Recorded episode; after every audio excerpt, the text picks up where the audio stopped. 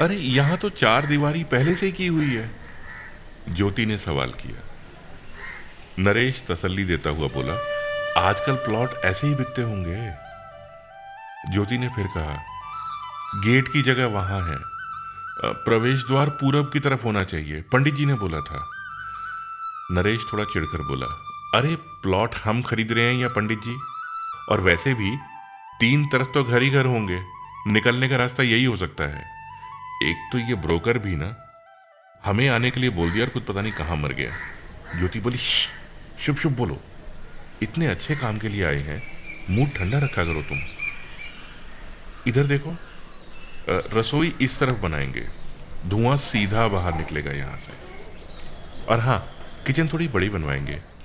यहाँ से यहाँ तक। नरेश ने चुटकी ली। सोने के लिए बेडरूम अलग से नहीं बनवाएँगे फिर। किचन में ही एक तरफ़ सो जाया करेंगे। ज्योति बोली, अरे, इतनी जगह तो है। यहाँ एक बेडरूम होगा और यहाँ दूसरा।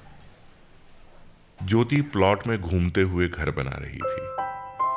नरेश भी हाथ बटाने लगा। बेडरूम्स के साइज़ से लेकर मेहमानों वाला कमरा, तुलसी का पौधा कहाँ लगेगा, कहाँ बैठकर चाय पिएँगे नरेश और ज्योति ने छोटी उम्र में ही अपने घर का सपना देख लिया था। इंतज़ाम कहो या जुगाड़ कहो, दोस्तों रिश्तेदारों की मदद से एक प्लॉट खरीदने की तैयारी भी कर ली थी। प्रॉपर्टी डीलर से बातें तो कब से चल रही थी? आज प्लॉट देखने के बाद सब फाइनल होने वाला था। डीलर आने में थोड़ा लेट हो गया है और ज्योति, नरेश के साथ बहस में उलझी। है झूला हिलेगा और चाय तुम कपड़ों पे गिराओगे। काम मेरा बढ़ेगा। अरे, झूले पर बैठकर चाय कौन पीता है? ज्योति ने पूछा। नरेश बोला, अरे, फ़िल्मों में देखा है? सारे बड़े लोग झूले पे बैठकर ही चाय पीते हैं। ज्योति बोली, अरे, वो एक्टिंग होती है बस। कब खाली होता है उनका? तभी डीलर आ गया और बोला, अरे, आप लोग यहाँ? मैं कब से आपका इंतज़ार कर रहा हूँ? नरेश बोला हमें तो यहाँ आए 45 मिनट हो चुके हैं। आप कहाँ थे? डीलर ने कहा, मैं आपके प्लॉट पर था, पिछली गली में। नरेश ने पूछा, पिछली गली में?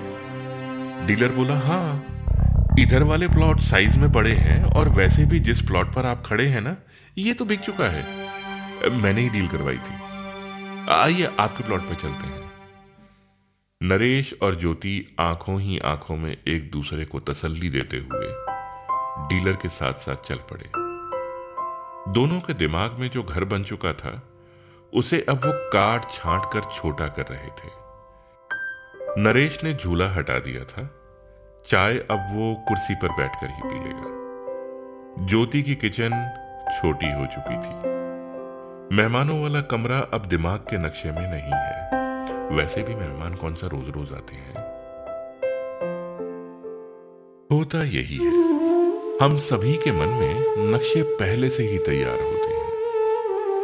इंतज़ार होता है उस ज़मीन का, जहाँ उस नक्शे को हकीकत में उतारा जा सके। कभी ज़मीन मिल जाती है, कभी ख्वाहिशें हिल जाती हैं।